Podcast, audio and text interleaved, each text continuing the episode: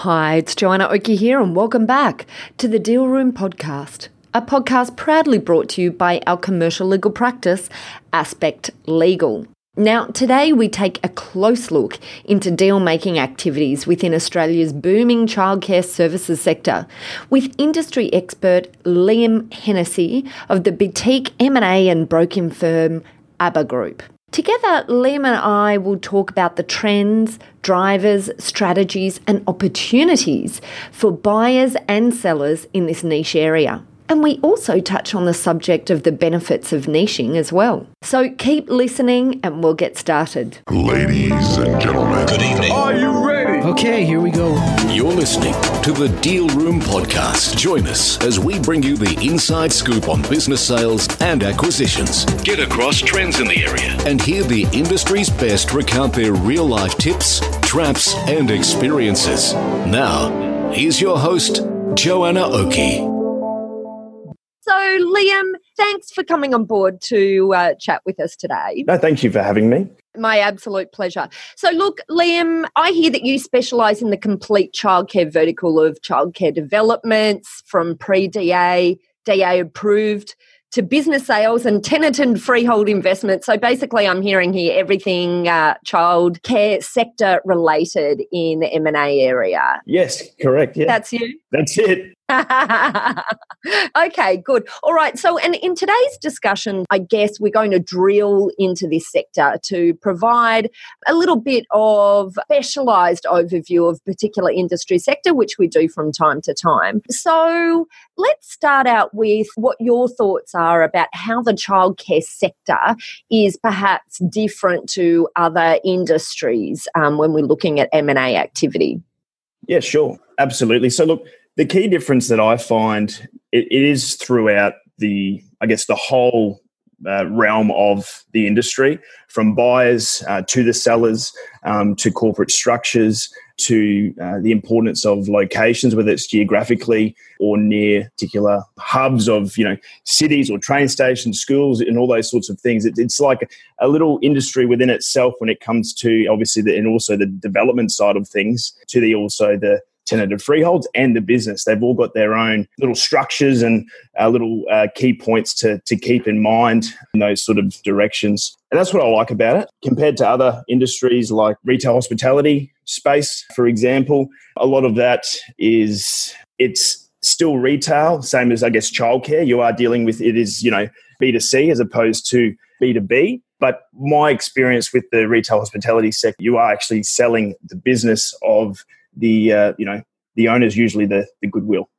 Um, with the childcare industry, I find that it's a lot different. Usually run under under management, um, centre management are in place, um, and people in the childcare sector like to grow and uh, you know have a portfolio. And obviously you've got some big players out there too that have uh, been in the marketplace for for quite some time now. And there's a lot of entry points to get involved um, and a lot of exit points as well. There's multiple ways to, to add value. You know, with that said, too, there's big uh, detractors in value as well if not done correctly. That's interesting. I'd really like to drill into that a little bit more then. Let's talk about the let's talk about both of these areas. Let's start on the positive. Let's start on the positive.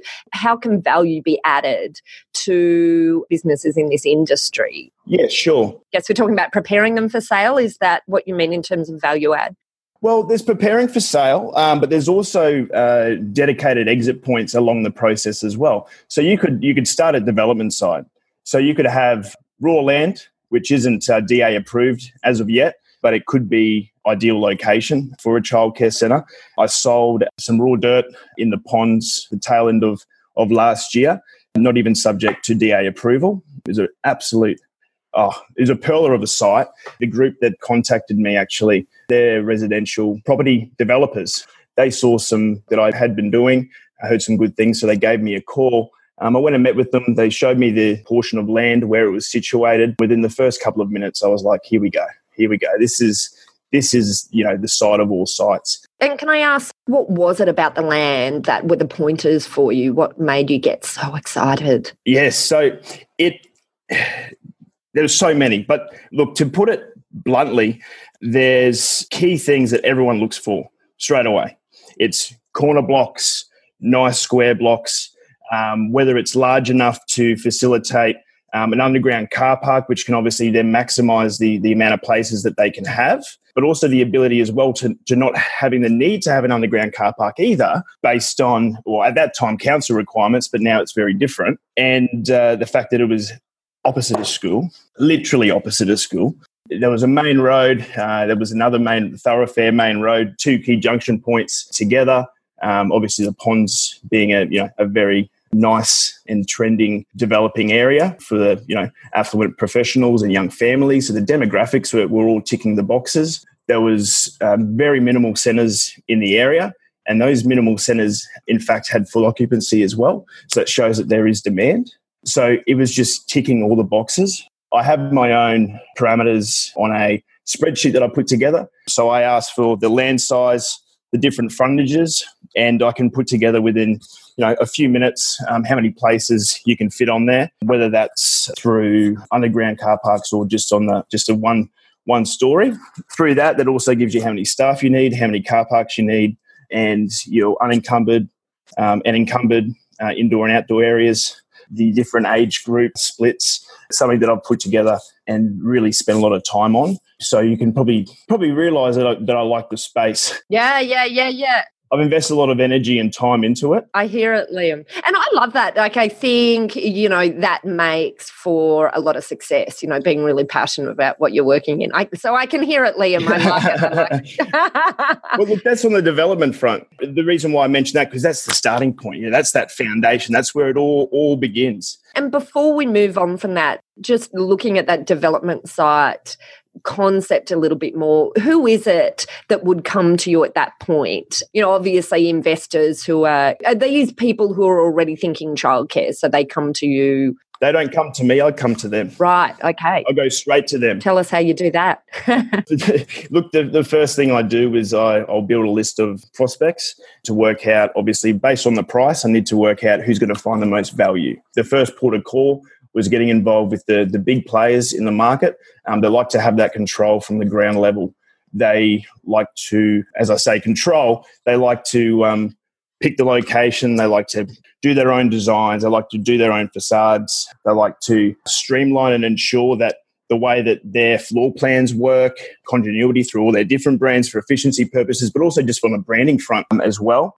So that was the point. I went straight to the top. A group that was able to purchase the land, develop the land, and operate the centre. And that's what I did. I made about five phone calls and had an offer within you know, a couple of days. So completely off market. Wow. So you found the land first. So you went looking for the land and then you matched the, you then sort of sold the land plus idea concept to your target. Well, the landowner came to me I let them know very quickly how valuable that land is for a proposition of a, of a childcare. When I say valuable, I don't exactly mean on a, on a monetary term. I mean, yes, this has legs. You know, this is worth uh, pursuing. I asked them to give me a couple of days and I'd get back to them with a full feasibility. Feasibility came through positively and I went out as soon as I was confident with it. And obviously the vendor was was confident on the the likelihood of actually selling it as a childcare, remembering that they're in, on the residential development side with subdivisions and things like that. They were putting out there. The groups that I've engaged were very very excited. They wanted to put off. I got offers down subject to DA, but this particular group put down an offer which was the same monetary amount as the others, but not subject to DA approval. Wow. Okay. Amazing. So there's confidence on their side that they can get it done. And so it's interesting that you're talking about these whole range of considerations that you have in relation to an actual block and location before making the decision about whether or not it is the ideal piece of land to then convert into a childcare centre. Correct. How much do you think buyers focus on this when they're looking to buy a currently running business? And should they be thinking about this more? Because as you're talking about this, I'm thinking of a few clients that we've worked with in this area. And I'm not sure that they have gone through the process as deeply as I can hear you talking about it in terms of assessing the site in and of itself. You know, usually they'll assess the business, but I'm not sure whether or not there's a really detailed consideration of the site. What's your thoughts? That first portion on, on a foundation level carries right through to a business sale when it is operating. You know, everyone talk, talks about multiples on EBITDA and, and things like that. It is in fact those, I guess, intangible fronts that aren't on the P&Ls and your balance sheets um, and your occupancy reports and things like that, that maximize that multiple on EBITDA. So, due to obviously myself wanting to utilize um, my time best, having that knowledge at the start, I can really start to pinpoint what's what's a good location and evaluate where I'm going to spend my time and energy. And people that I'm speaking to, they value that. They value that I'm giving them good sites. They call me and say, "What have you got? What have you got? What have you got?" And I take the time to, if I have something and it's not suitable for them, okay, please let me know why this isn't suitable and what it is you're looking for. And then I'm building a case. I'm building a case. Okay, this is this is what I'm seeing now. This is what they want to see. I'm going to spend my energy finding that, and I can potentially sell it before it's even listed. And so, does that help you find opportunity for buyers then? So, does that help you find sites, for example, that you say, well, this is a great site, but perhaps the business isn't performing great. So, therefore, there's probably a lot of room for value add for a buyer coming in because it sounds like it's business issues, you know, management issues rather than potential. Absolutely. There's many things that can detract value in, a, in an operating business, and a lot of it comes down to staffing management. Anywhere between 40 to 60% of business income is an expense dedicated to staffing. 40 to 60%, look, that's a big variant, as you can as you can understand. So, so you can see just just how important it is to get those ratios right. And when I start looking at those P&Ls, it's the first thing I look at is what's our percentage of turnover for staff, what's our percentage of turnover for rent, and then you start to work out, okay, this is where things have gone wrong. Straight away, there's your potential. There's your tangible potential to add value once you purchase, increase your ROI. And the reason why I enjoy the space as well is the buyers and the and, and the sellers or anyone in this space, they're astute business people. They have time for you if you can bring value and you learn a lot through that. They learn a lot through you as well. So if I can't bring value to somebody, I'm not doing my my job right. So I've, I've focused on ensuring that everything that that I can advise is of value. So that's where that lies. And so it sounds like you have quite a broad, you know, you deal with childcare centres in a large breadth of their life cycle, obviously. You know, you deal from the development side through to the, you know, selling a fully functioning and running business. Absolutely from my perspective, that's a bit different from talking to brokers. Most brokers deal generally just at, at that particular point of sale. So it's interesting that you've got this exposure to different parts of the life cycle. So, where does it end? Like, as in, do you also then work with the business owners and the centres in transition and in value adding after a sale as well? Or um, do you sort of cut out at that point? It all comes down to the relationship on that particular front of uh, you know assisting them after the purchase process to continue their value it kind of on a broking front and a sales agent front it kind of does end at that transaction level once it's sold. But i've got some great relationships and especially with this group that just purchased the two sites on tuesday they're looking for another three acquisitions before the end of the financial year and another five by the end of the year also. So i sat down with them at the tail end of last year giving them my advice um, as to where I see the market and how the best way that they can get in and obviously set a real nice, strong foundation for their enterprise moving forward. So the first thing was we we're talking about development sites because I had development sites at that particular time. I had some tenanted freeholds as well.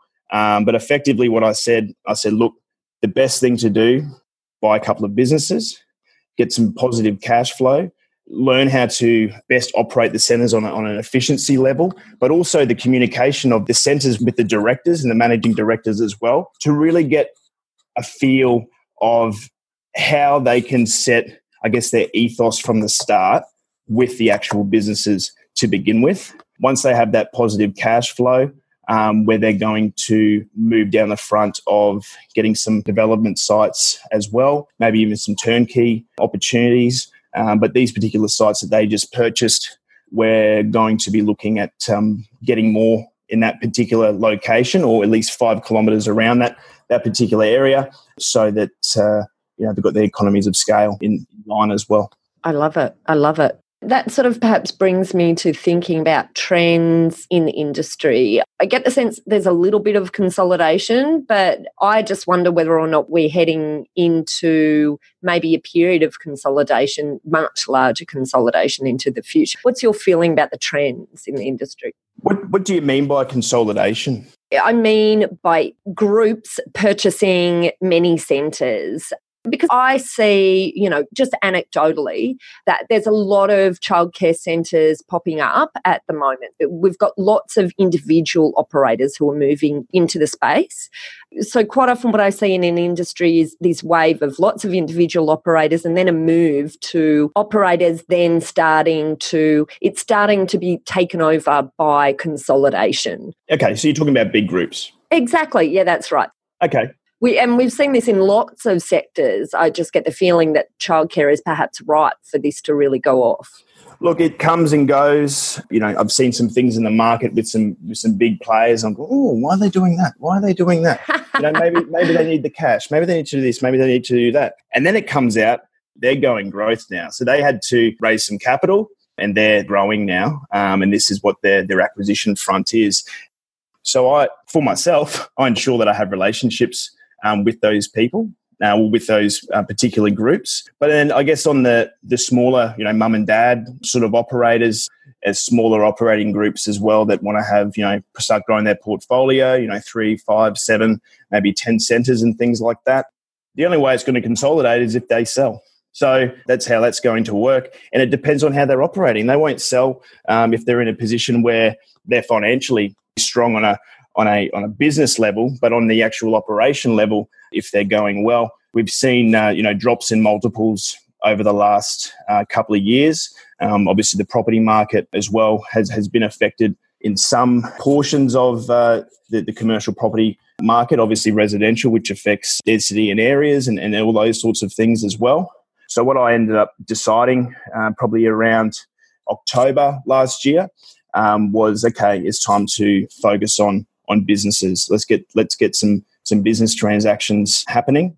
Uh, a lot of those people that purchase those businesses, uh, you know, they could be up to ten to fifteen years old, and they're they're ready to move on. It sometimes you know the, the wind just gets blown out of the sails, and they're ready to move. And it's up to me to hold those relationships um, with those people, but I make that my responsibility to get in now and really build a foundation of, uh, I guess, a contact in advisement as also and also you know someone that they can download and talk to me about how they're going and talk about how things are going as well in different areas. Remembering as well geographically it's almost like a different world. You can just move you know to a different suburb you know 10 k's across and you know you're, you're in a different realm of environment.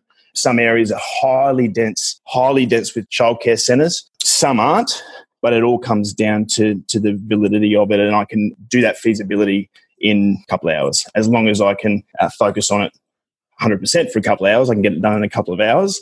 And the way that I work as well is I use all any data in the childcare center is good data.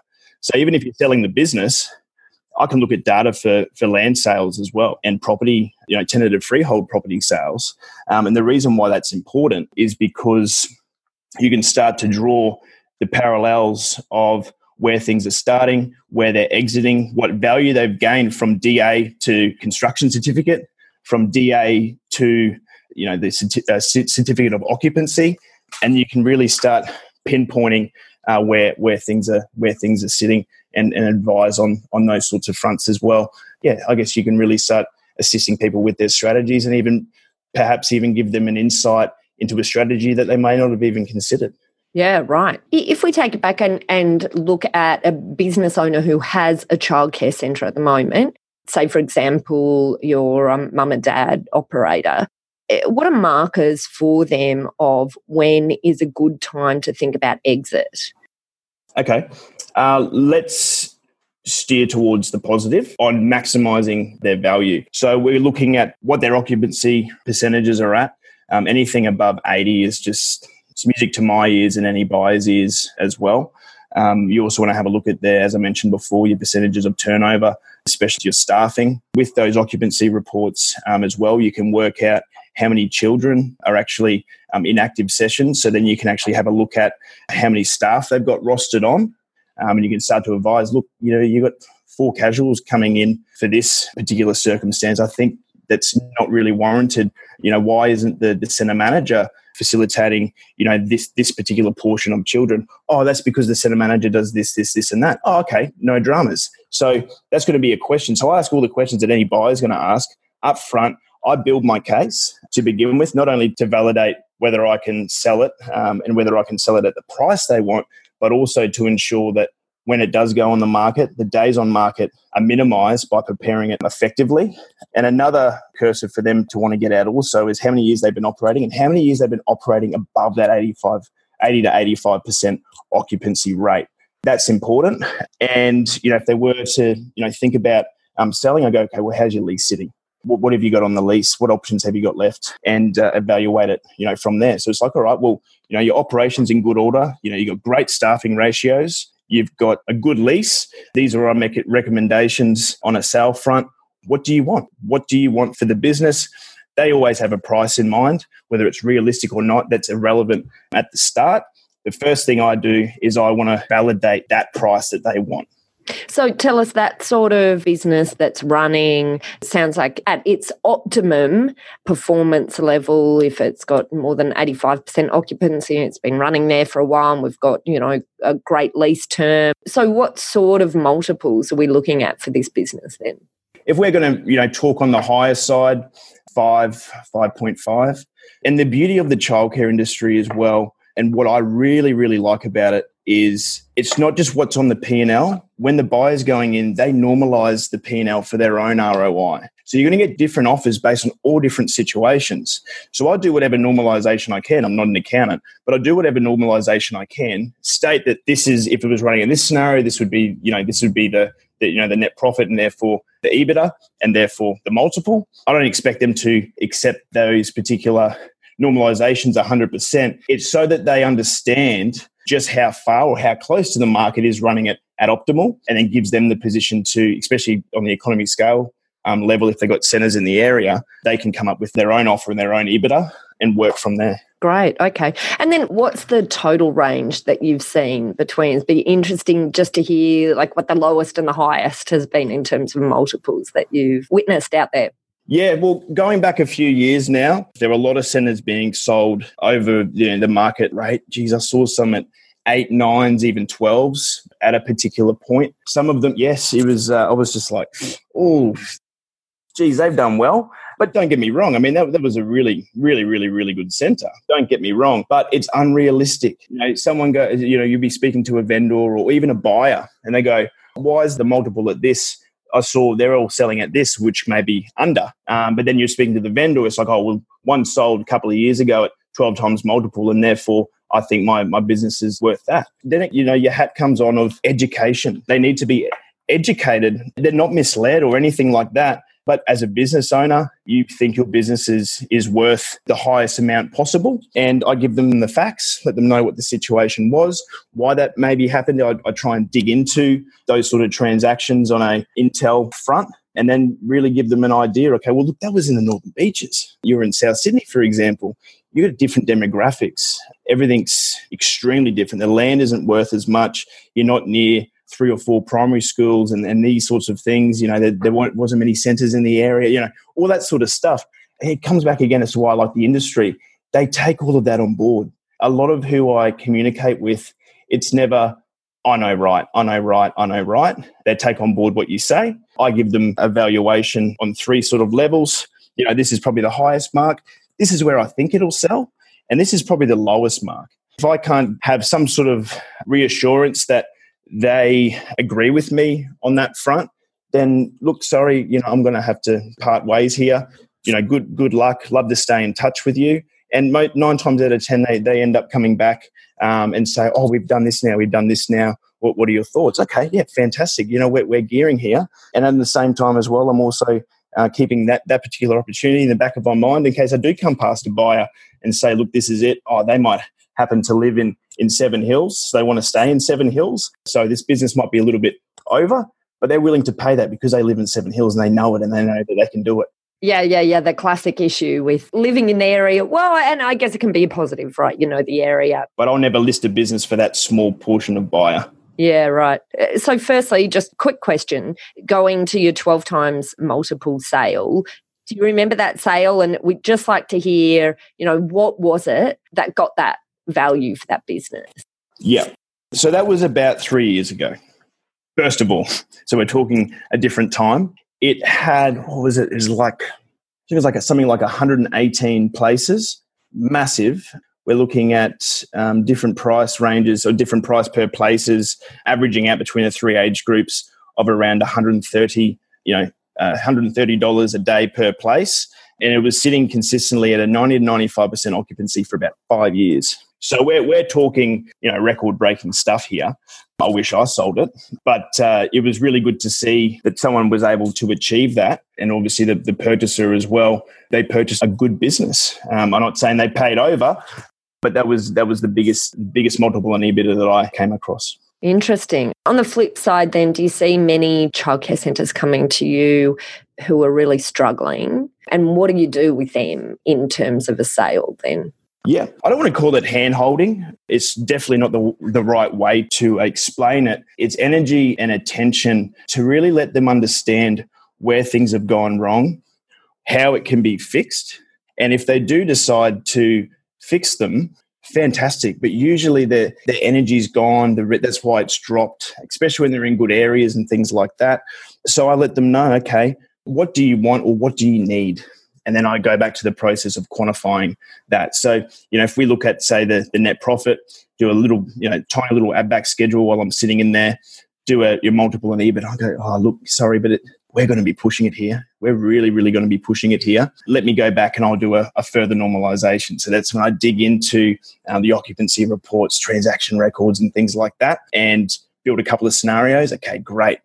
Now, if we use this particular EBITDA or net profit scenario, we're sitting at this mark, which is obviously over the market rate. But if it sits somewhere in the middle and someone does find at least 50% value in those particular normalizations, we can have this done. And uh, funny you mentioned that. That was the sale on Tuesday. Right. two of them. Two of them. Yes. But, you know, I guess there's some businesses out there that aren't necessarily making profit, right? You know, that happens sometimes. So, where do you go? Do you have buyers for those sorts of businesses? Yes, I mean you speak to them all the time. You're looking for people are looking for I don't want to say a bargain, but they're looking for a low cost, high growth opportunity. And definitely you, you have a lot of great conversations and you learn a lot through those as well because you start to not only add to the knowledge that you have, but you're also adding to the knowledge of what people believe as well.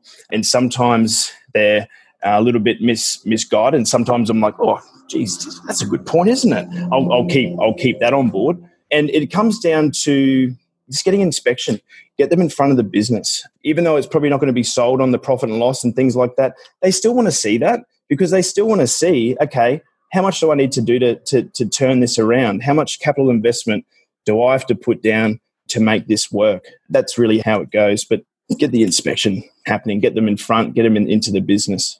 I guess drilling into the sale of a childcare centre, what's some examples that you have seen that have caused real issues in a deal? Okay. Um, I'm not saying that I'm perfect, but I haven't really had any major concerns during a deal. Sometimes it really just comes down to sometimes the, the solicitors are going a little bit too heavy. Sometimes those solicitors particular front. Yes, I get it. I get it. I get but sometimes it. It, it, happens, and and you know, it, uh, unfortunately, um, as frustrating as it is, sometimes you know, sometimes they're not using the right solicitor. It might be the solicitor that they use for another transaction, um, and it wasn't correct, and that's why commercial solicitors are extremely valuable. That do the word commercial, they're commercial. Um, they understand how how things work, and, and also assist on how to how to get things done as well little things. Sometimes, you know, they'll try try things on, like reinvesting the deposit and little things like that. But I've had some horror stories in the past with other businesses. And what I ensure now is I foresee everything at the start. I'm building the, the due diligence schedule upon listing the business because what's the point of getting an offer, getting accepted, and then due to your lack of uh, due diligence as, as a broker, it falls over at the end There's no value in that for me. There's no value in that for the buyer, and there's no value in that for the vendor. So get everything in gear get everything going and make it all calculated and make it all make sense. I think you're absolutely right. Nothing worse than getting through the commercial terms and then suddenly, you know, from a due diligence perspective, if we're acting for a buyer, you ask for some, you know, fairly obvious documentation, and then there's crickets, you know, and it makes you worry about the business when that happens, right? Sure. The most important thing throughout the whole process, just ask the right questions.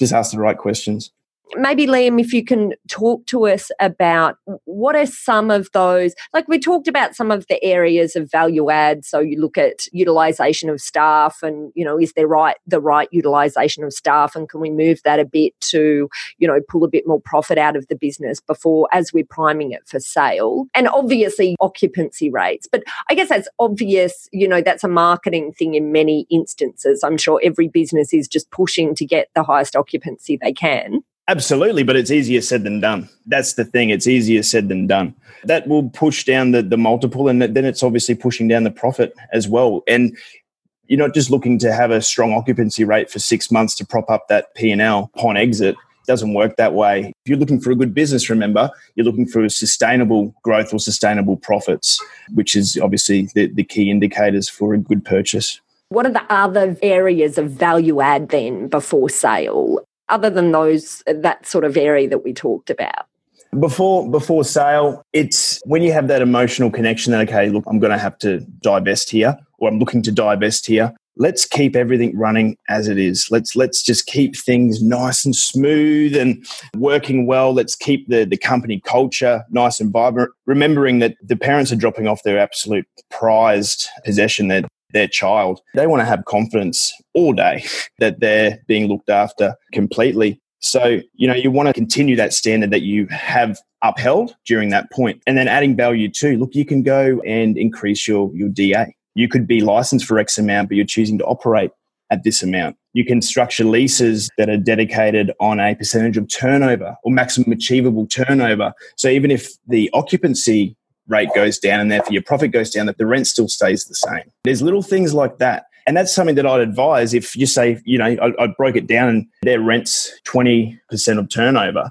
I'd be like, oh, okay. Um, are you the landlord? Yes, we are. Okay, well, let, let's rework it this way a little bit. Let's, you know, get this done and remembering as well that it's not all about the money at the end. There's so many negotiation factors that'll get a deal over the line and that will bring value. And there's not really any straight answers, you can probably tell, because each buyer has their own idea of what value they need. So I try and find as much value as possible across everything from a mum and dad purchaser, from a large group, centers in the area, and just maximize my spread and hit the targets at the top that will find the most value first and then work my way down.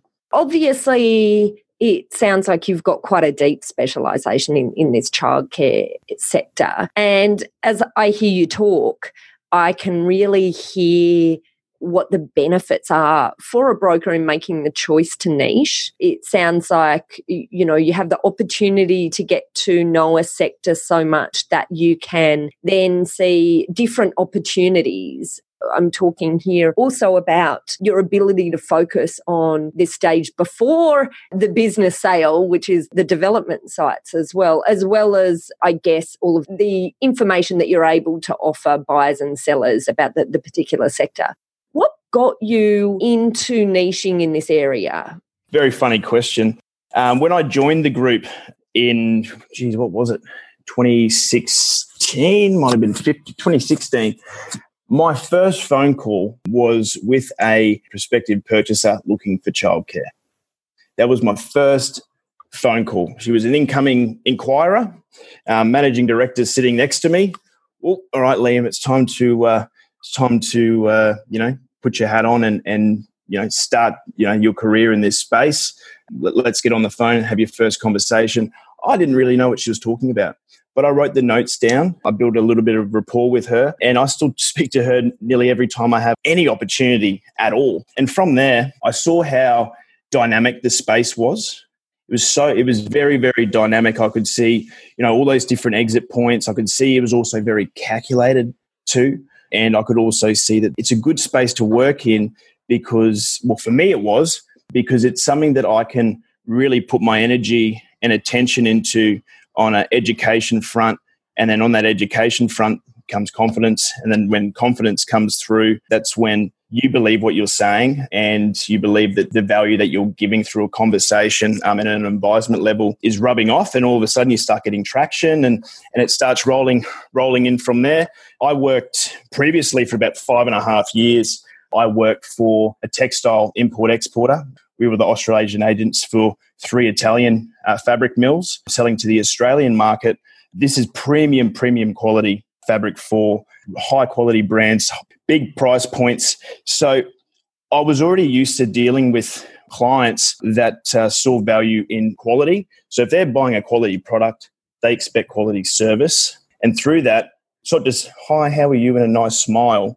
It's quality service on the front of, okay, this is what I believe is, is right for your business strategy or structure. These are the trends in the markets. Look, this fabric might be a little bit more expensive, but you're going to save costs on your production line if you go if you do get to that point. So I sort of saw it as a little business that I can work on for myself because there were so many different levels to it and I enjoyed interaction with people that saw value in quality goods and I see childcare as a quality space and through that they need quality service um, and they need quality advice. So I've been assured that I've uh, I've been able to deliver that and what I need to continue doing on a you know just on a on a very high level front is add value. Just continue adding value. Everything's changing all the time. Just continue adding value. So, are you saying then that you came to niche in this space, not so much because you were looking for the concept of niching, but just because you found a particular industry that had these hallmarks to you of something that you liked working on as you say you saw sort of the quality business in the industry so that's what attracted you rather than the idea so much of niching as a whole is that right I fell into it, compl- absolutely fell into it.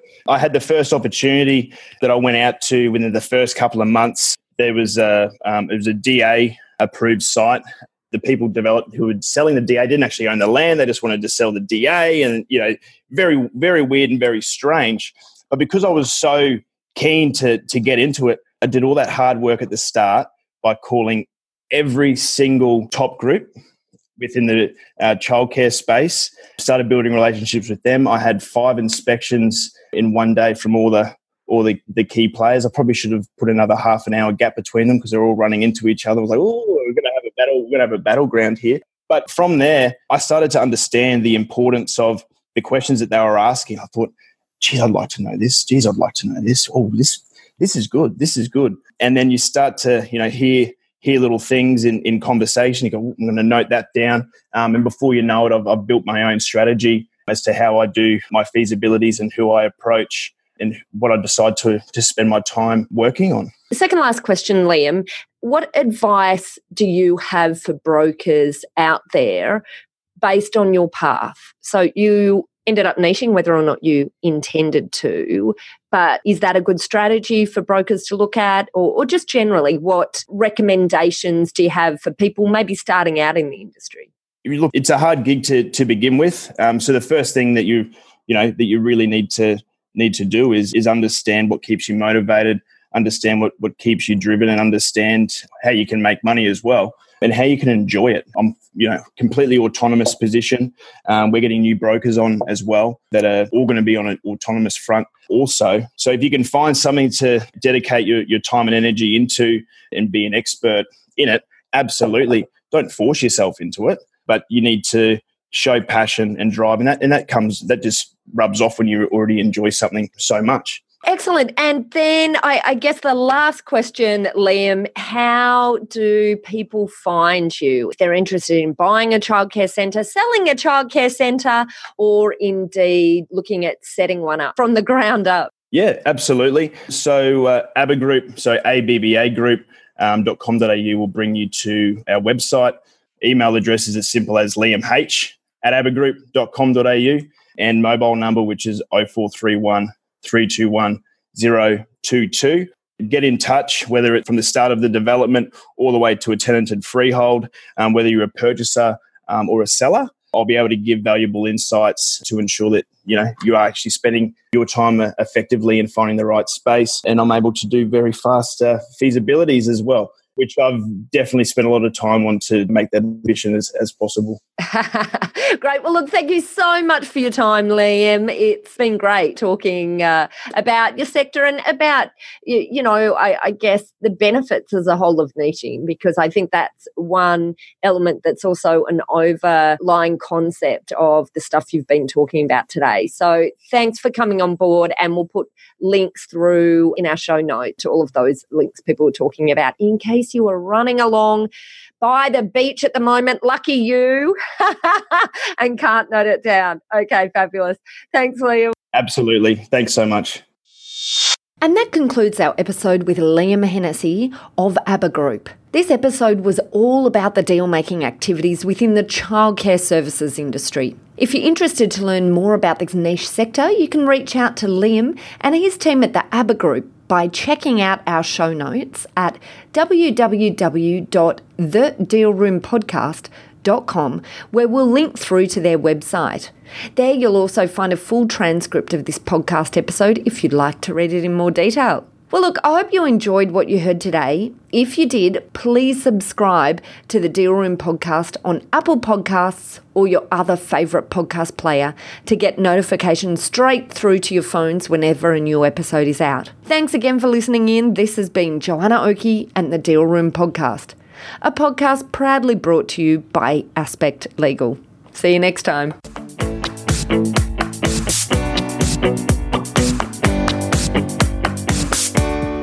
Aspect Legal has a number of great services that help businesses prepare for a sale or acquisition, to help them prepare in advance and to get transaction ready.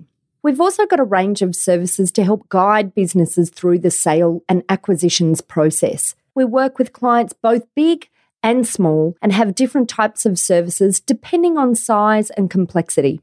We provide a free consultation to discuss your proposed sale or acquisition so, see our show notes on how to book a time to speak with us, or head over to our website at aspectlegal.com.au.